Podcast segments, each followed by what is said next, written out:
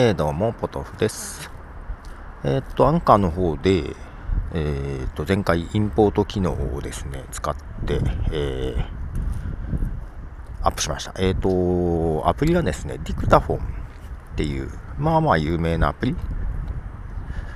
これなんて読むんだろう、ALON ディクタフォンとかいうやつですね。えっと、それで、iCloud に連携しておくと iCloud に保存されるんで、うん、そっから引っ張って、あの、アンカーにインポートしたんですけど、その後ね、またやってたらね、なんか iCloud との連携が切れて、これが治んなくてね、で、なんか、一回 iCloud の、まあ、iPhone 自体のね、iCloud をログアウトしてもう一回サイインし直すと治ることがあるっていうのを見たので、やってみたらね、サインアウトはできて、もう一回サインしようと思うと全然終わらなくて すんごい時間かかって、結局 iPhone 自体を再起動したりとかなんかいろいろして、結構苦労してようやく、はい、また iCloud 使えれるようになったら、ディクタフォンも iCloud に保存できるようになりましたということで、無駄に時間かかってしまいました。はい。えー、アンカー、まあ、まあまあやりやすかったかな、それね。うん。で、ディクタフォンで録音しておいて Wi-Fi があるとこで、うん、インポートしようかなというのでやっていこうかなと。えー、そういやさ、あのまあ、このアンカーは、ポッドキャスト配信もされ、えー、Spotify も登録されですけども、なんか日本にも要は同じようなやつが、音声配信のアプリがあると思うんです、いくつか。えっ、ー、と、 Voicy とか、えー、 Radiotalk とかいろいろあるんですけども、その Radiotalk がね、あの、ポッドキャスト配信ができるようになったっぽいですわ。で、ラジオトーク、ん？で、えー、iTunes 用にポッドキャストと Spotify に Spotify への審査はなんか手動でやんなきゃいけないのかな、うん、感じでしたけども。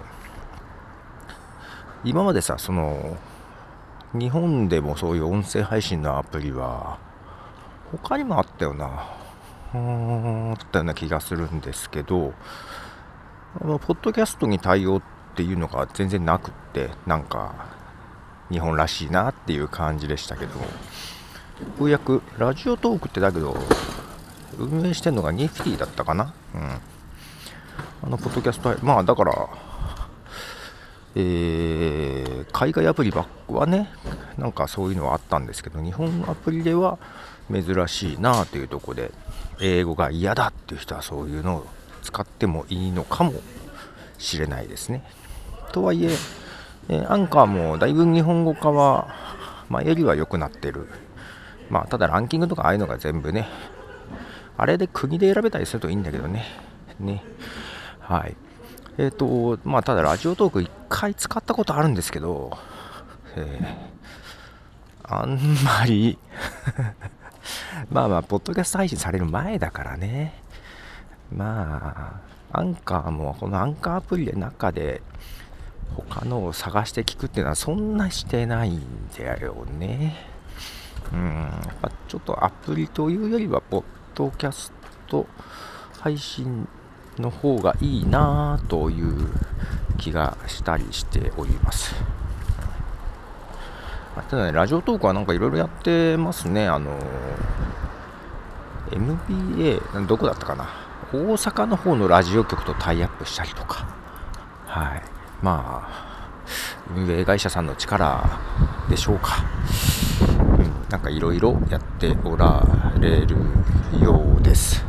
と言ってもあんまり使う気はない。アンカーの方が機能的にもいろいろと